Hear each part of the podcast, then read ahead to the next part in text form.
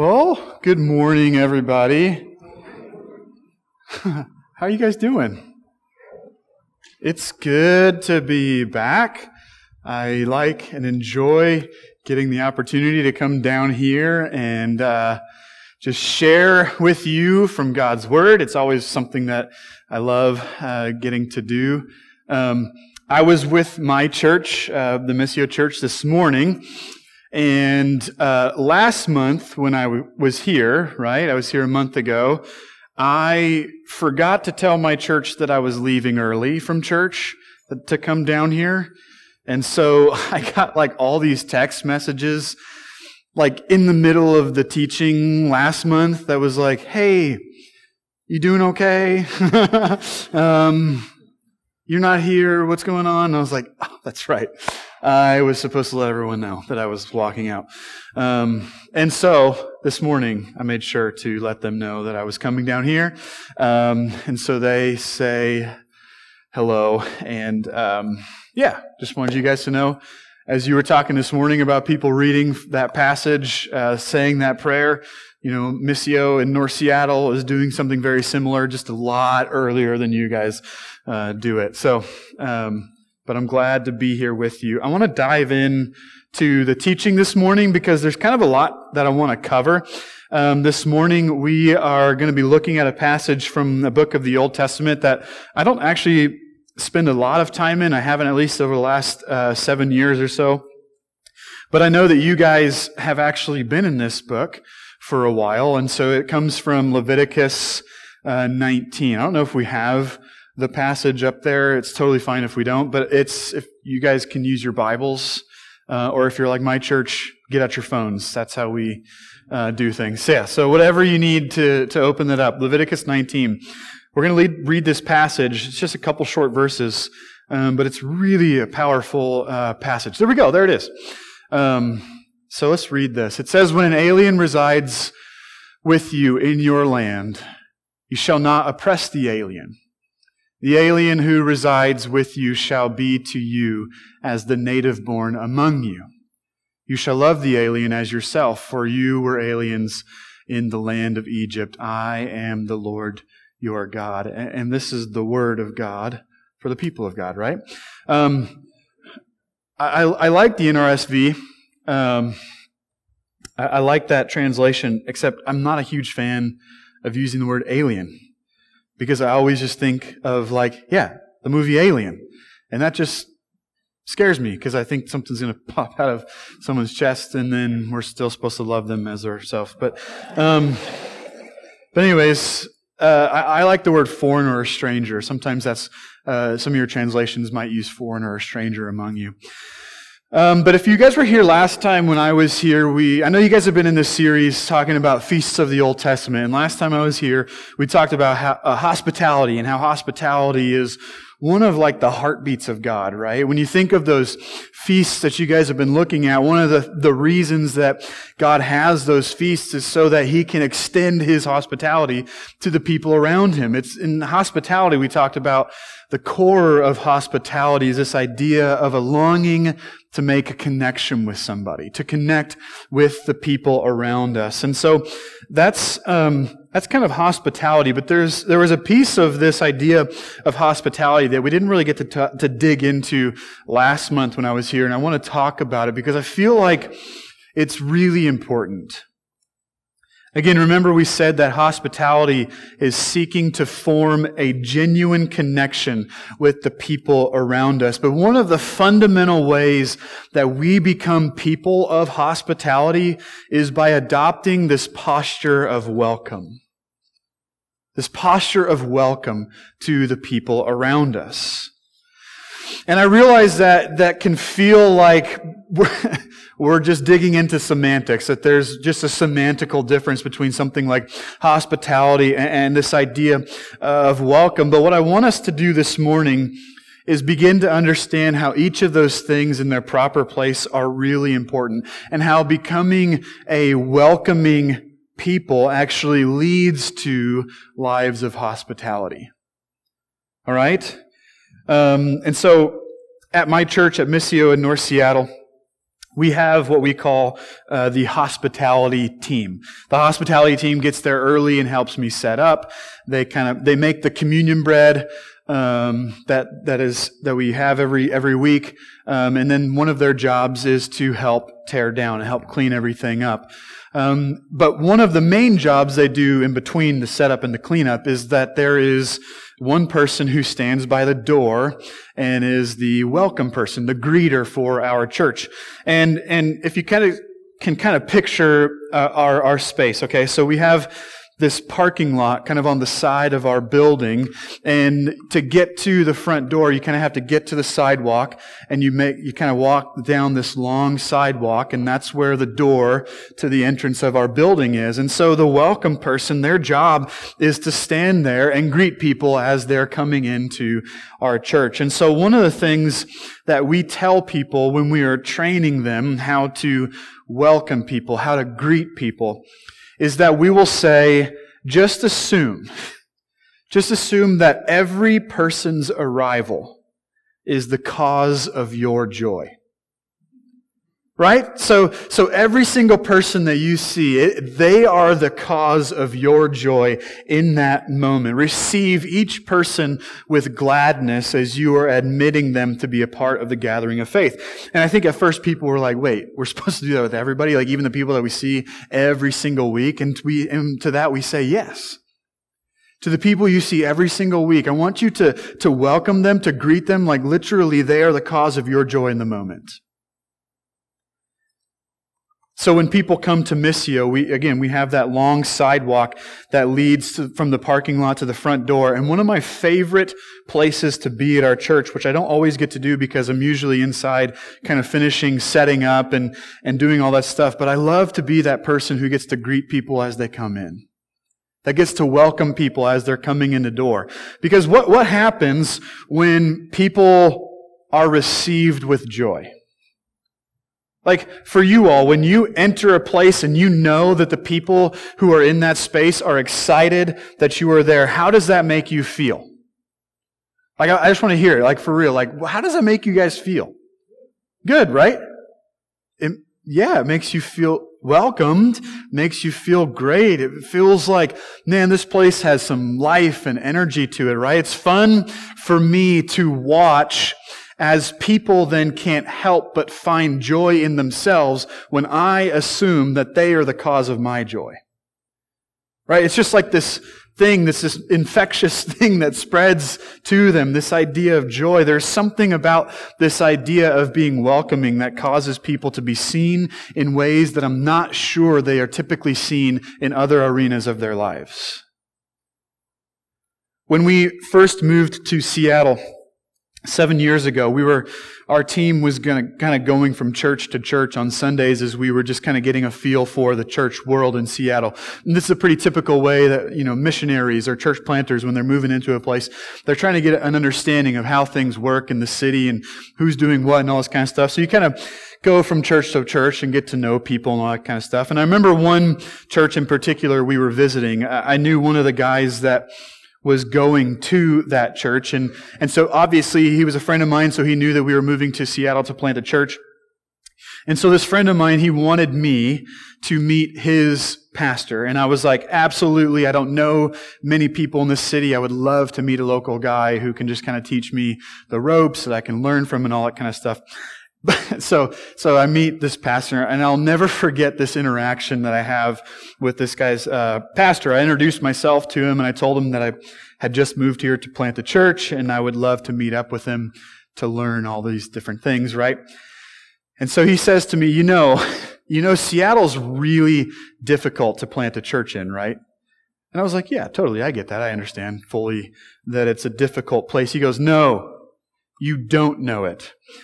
He goes, It's hard for me. Just how, just imagine how hard it's going to be for you. And then he just walked away. And I mean, I remember just thinking, wow, this was like one of the first guys that I had met in the city doing the thing that I came to do. And I was just thinking to myself, sweet, this was a really, really good decision to move all the way to Seattle to uh, plant a church. But then a couple weeks later, I, we're going to a different church And, and, you know, the pastor, I end up actually meeting the pastor of that church for, for coffee during the week. And he sits me down. We're at, we're at a park bench in the park. And he's like, just tell me, tell me all your dreams. Just tell me what your, what, what, why, what's your vision? What do you want to do here in this city? And so I'm talking to him and he says, Hey, you got, you got to come back to my church. And he brings me into his conference room. He shows me this map on the wall. He's like, man, we've been praying for uh, someone to go to the Northgate neighborhood, which is where we planted our church. We've been praying for someone to go to that church or that place to plant a church. He just goes, we are 100% behind you. This is the first time I've met this guy. He goes, anything you need, it, just let me know. We're, we're a part of this, this with you. That there's something empowering, right? There's something encouraging and inspiring about being received with joy by someone else. About being welcomed by them into a place. And, and I think we kind of all get this intellectually. We, we get the uh, and the power of creating a, a welcoming culture in our churches and our homes and our, just who we are as people, right? But here's, I think, where the hard part is. What happens when the person who's walking towards you is just fundamentally different than you? What happens when the person who's coming at you is just completely different from who you would normally spend your time with?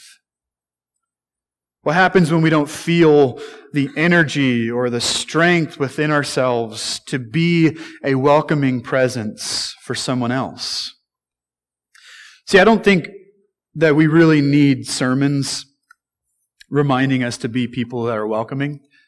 I think we know that think we know that we're supposed to be welcoming. I think sometimes we just need to be reminded how to get there. How, how, do we, how do we do that? What does that actually look like? So that's what we want to unpack a little bit this morning together. I want to reread that Leviticus passage just one more time. It says, and I'm going to use the foreigner language because alien scares me. So, um, when a foreigner resides among you in your land, do not mistreat them. The foreigner residing among you must be treated as your native born. Love them as yourself, for you were foreigners in Egypt. I am the Lord your God. How many of you guys have had children in your life before, like just at any point in time, right? Okay, most of you guys have had kids before. What, what happened when you saw your kid coming into the world? Like literally, just tell me. What did you guys, what did you guys feel? That's, Enough said, everyone. No more answers. Winner, winner, chicken dinner. There we go. Right? Okay, I'm glad you actually said that because I was terrified. right? There's like joy, but like also mixed with this incredible sense of fear and, and terror where it's like, I don't, I am not qualified to be caring for this person. They are now dependent on me and I have no idea what I'm about to do, right? But there's joy also mixed with the unknown. This phrase, this phrase native born that was in the text in our English Bibles, I think it's a decent translation in the Hebrew, uh, but it doesn't quite give the full depth of what is actually being talked about in this passage, all right? What's being described in this passage? What it literally says in the Hebrew language was that strangers and foreigners are to be treated as one born among you right? As one who is born from among you. Now, in the ancient world, as in a lot of places outside of, uh, America today, people lived in what is called a collectivist culture. You guys understand that to be true, I'm sure, right? We, we live in America in a very individualistic culture, but in many cultures today, and certainly in the ancient world, it was highly collectivist. And so, which meant that the good of the community was always placed above your own personal good because you saw how the good of the community actually meant your good. Like it meant that you would benefit from that, right? And so in scripture there are, I mean, there are just numerous moments in scripture that use language like us and we, right? To describe the people of God. And so we are the people of God. And so constantly there is this idea that, that we are assumed to be understood in a collectivist way. In collectivist cultures, the reputation of the family was inescapable on the part of the individual, which often meant that also the sin of the family landed on the individual. And so you find a lot of prayers of communal confession in Scripture. Uh, you guys know Daniel was really realistically kind of seen as one of the very few characters and people in scripture who didn't have like this massive falling out with God, right? Daniel was known as just a, a, deeply spiritual follower of God who, even in the midst of all this stuff, was praying three times a day. But what does he say in Daniel chapter 9 as he is praying? He's saying, he's confessing to God, he's saying, we have sinned against you, God. And he's talking to the we there he's talking about is Israel. And so Daniel was praying this, this prayer of confession on a part of the whole. And so this idea of treating strangers and foreigners as one who was born from among us would have implied that we see, that we see these kinds of people as blood family. As a part of our family, a part of the whole. I mean, this is what Paul was talking about when he mentions that we are adopted as sons and daughters into the family of God, right? My, my brother-in-law and his family live in Oklahoma. He's a preacher at a church in Oklahoma, and they have three uh, adopted children. One, uh, John, they adopted from Ethiopia, and then Amara and Jasmine, they adopted from within the foster system in Oklahoma. And when we use this idea of treating people as one born among us, this implies this idea of adoption into the family. When we see John and Amara and, and Jasmine, we see Gramberg children. That's my, my wife's family name is Gramberg, and so that's his brother, her brother's last name. We see Gramberg children. We don't see there a difference. We don't see them as, as separate. They are a part of the family. They are family. And it goes beyond, I think, this idea of blood relative, though, doesn't it? One of the things we know to be true about being followers of, of Jesus is that you and I are not blood relatives. I don't know if you knew that. We are not related. But there's something that goes deeper than blood, isn't there? Than our blood. It's the blood of Jesus. The blood of Jesus forms us into a family that goes deeper than our blood connection or disconnection. And in Leviticus, the expectation would have been when you see a foreigner, when you see a stranger, you act as if the only difference between your blood family and these new people is simply when they become a part of your family. That's how we're supposed to treat people. It says to love them as yourself, and this is a phrase that we know pretty well, right? It's the second greatest commandment. That's what Jesus says, love your neighbor as yourself. I mean, this, I think, is kind of an incredible thing.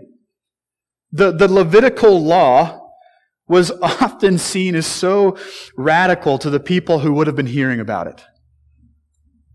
I think even today we find ourselves going, wait, the Levitical law actually says for this to, to take place. It actually says that. That's what it means, right?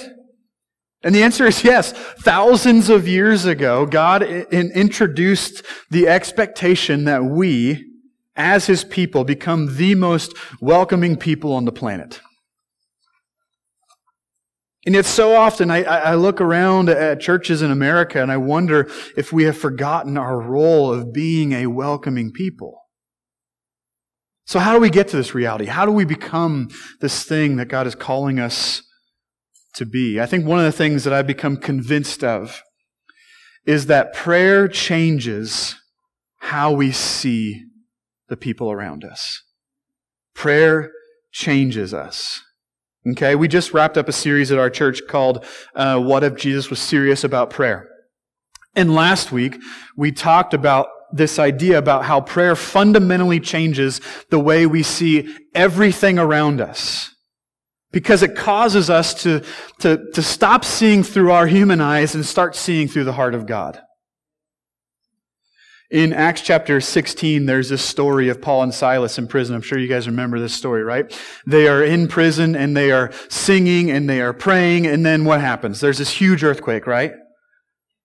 This earthquake happens. The, the doors of all the cells are, are burst open, right? And, and the guard who is standing, who is supposed to be keeping people in the prison, is, sees all these cells open and assumes everyone has escaped. And what happens to a, to a guard who is supposed to make it so no one escapes if everyone happens to escape? What happens?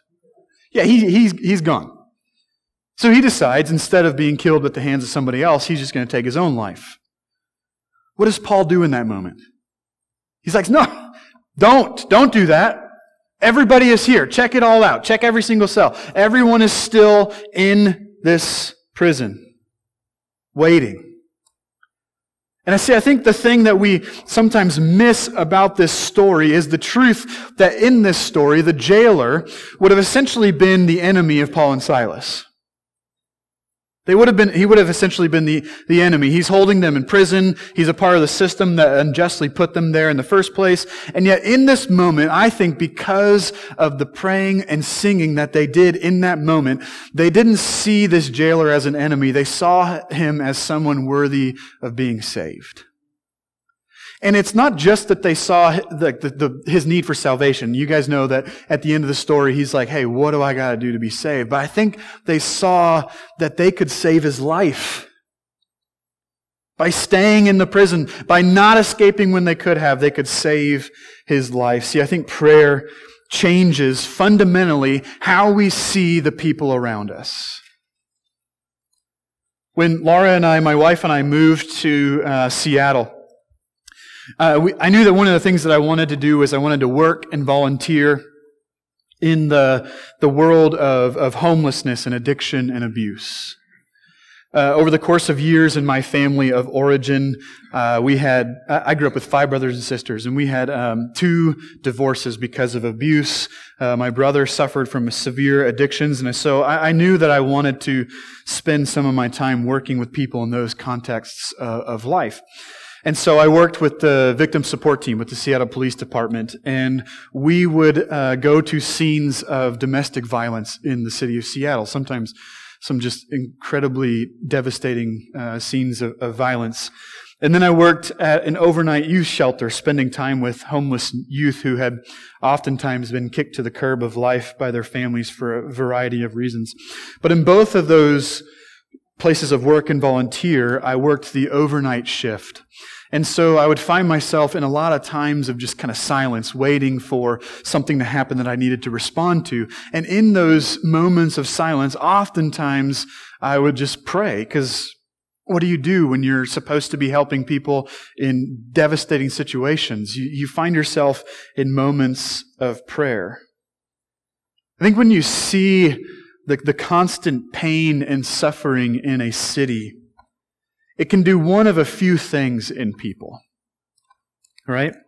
Sometimes it can cause people to become hardened and angry, often not even toward the injustice that they're seeing, but to what seems like the unsightliness of the suffering. Right? And so people begin to wish that it would just disappear and kind of go away. I think it can cause you to feel such anguish and despair because of the injustice that it causes you to feel like, look, look, there's just nothing that I can do, so why try? And then we can become numb to it. But I think also it can cause people to feel like they want to do something. They just don't know how to start, where to go, what to do, and so they constantly feel guilty for not doing enough. And I see those responses all the time to things like this in our city. But one of the things that I began to notice just kind of night after night of prayer was the way that I began to be changed in how I saw the things around me. I, I, no longer saw suffering as inevitable or unchangeable or, or, just a part of life that we need to ignore or accept. I didn't feel angry. I didn't feel helpless or guilty. I just felt a longing to genuinely see people and to be near them. I'm not sure if you guys all heard um, about the school shooting that happened on Tuesday morning at Ingraham High School in North Seattle. Tragic uh, moment where one person was killed, and, and gratefully not more people were killed, but still it was a loss of life. When we first lived in Seattle, we lived a mile from Ingraham High School. It was the high school that my kids would have been going to if we had stayed in Seattle and not bought a house in Shoreline, only three miles from Ingraham High School.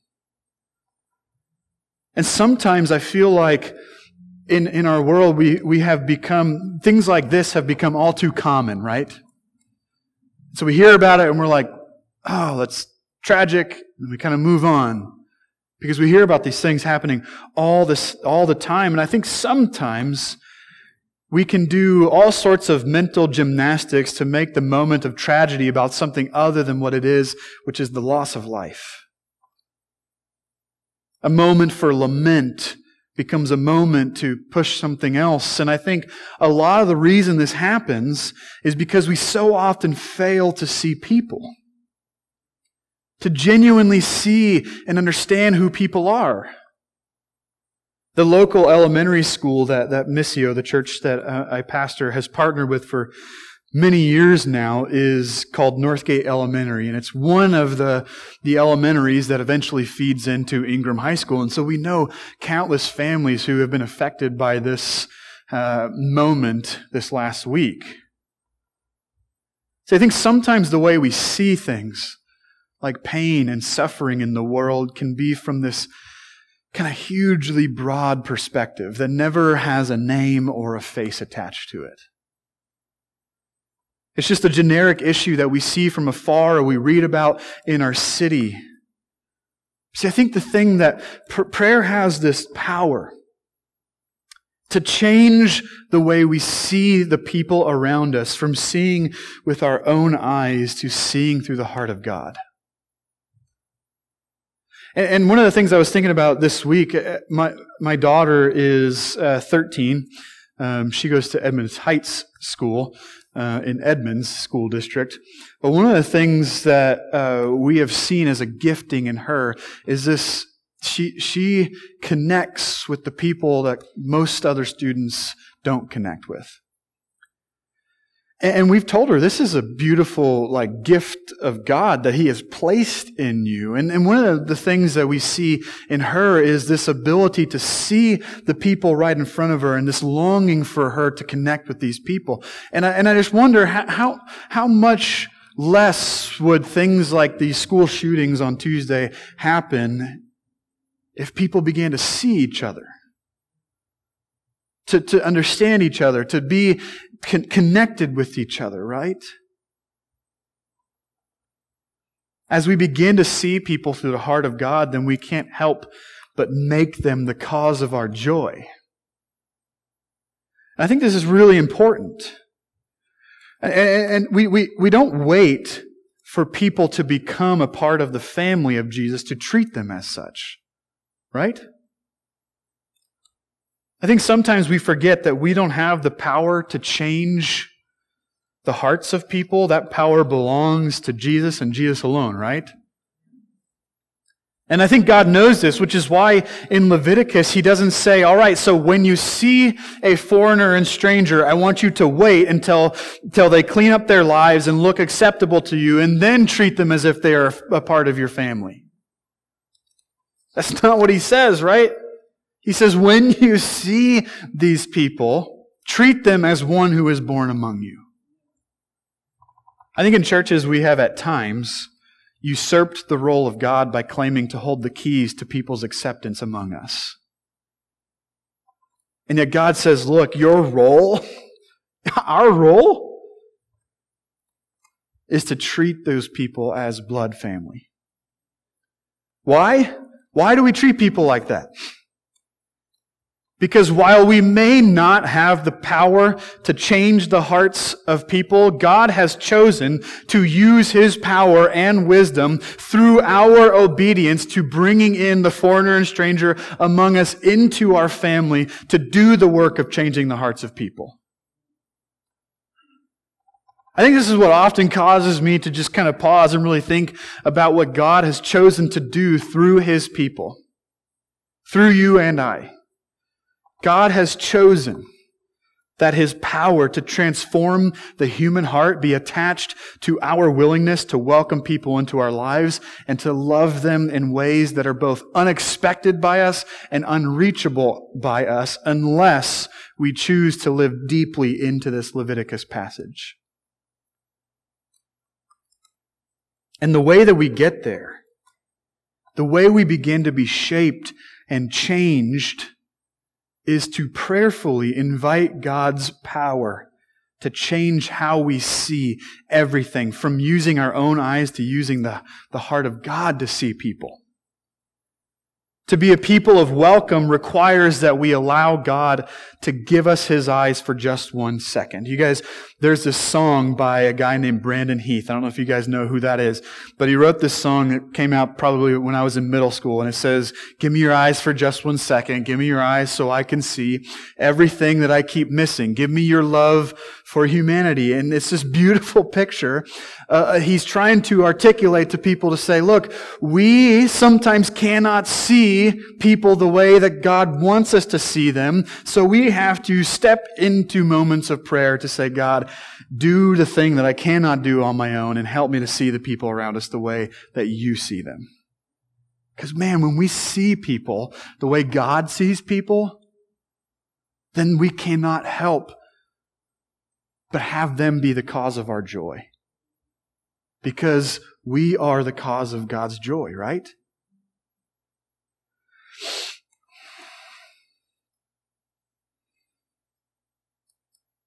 The reason I love the welcome position at the door of our church at Missio is because in those moments, my heart has the opportunity to begin to see people with the heart of God. And so the question I want to ask is who is the stranger and the foreigner among us? You guys know, you know, that, that means so many things. Who are the people around us who need us to see them through the heart of God? Who need us to begin to shed the way that we use our eyes to, to place that back with the heart of God so that we can actually see them as God sees them. People who see our neighbors and our coworkers and our people at the store, people who are living on the streets as though they were born from among us, a part of our family. So here's your challenge for the weeks and the weeks to come, okay? You guys ready for the challenge? Which, by the way, did you guys do the hospitality challenge? Okay. I hope you did. I didn't mean to put that down. Um, the challenge way too high. The challenge for you guys is let's all begin to pray. And in our prayers, we want to pray to have the way that we see changed so that we no longer see with our own eyes, but through the heart of God. And then when we interact with people, when we interact with anybody during our week, no matter where it is, I just wonder what would happen if we greeted them as if they were the cause of our joy. What would happen in those moments? And don't be weird about it, all right? Like, it can be super awkward. Let's not make it weird or, or awkward. But just think, how, how, do you guys actually love your family? How do you greet and welcome the people that are closest to you? You greet them with warmth and with joy and with gladness, right? Let's let that be the way that we greet and welcome the people around us. Last night, I was um, at the uh, Nordic Museum. You guys know what the Nordic Museum is in Ballard? Um, the Music Center, it's just a museum in Ballard. There it is. um, but uh, the Music Center of the Northwest, which is the building that we meet in as a church, was having their annual auction. And so they were looking for volunteers to do different things. And I volunteered and I was like, hey, what do you want me to do? And they're like, hey, would you greet people at the door? I'm like, I'm preaching on it tomorrow. So yes, I will. I will greet people t- tonight. Um, and it was such a fun experience because I was trying to think through this lens. And I completely missed so many people that were coming through the door. But I was like actively trying to see them and have them be the cause of my joy. And it was so much fun just to, just to say hi in a way that makes people know that they are, they are welcome in that place. What would happen if that's the way we went through life? And just everyone we see, we're like, I'm so glad to see you. I don't even know your name. I don't, I've never met you before, but I'm glad to have this moment with you. I think it would change so much about how the world works. I think it's the thing that God is calling us to as His people. Um, let's pray, and then we're going to keep worshiping. So let's pray. God, we know that we don't have the power to become these things that you have called us to in life. We know so often that the, the calling to be these things that we read about in Scripture is so far beyond our reach, and yet you have given us the Spirit to help us in our weakness. And so, right now, God, I just pray that we become a people of just uh, uh, amazing welcome. That when we see the people around us, we treat them as if they are the cause of our joy. And may that be the birthplace of change in our world, God. I'm just so grateful for the, the command that you gave us millennia ago to love the foreigner and stranger among us, to treat them as people who are as if they were born in our families, God. May we take that to heart and become people of welcome in our city. God, we love you and we thank you for Jesus. It's in his name we pray. Amen.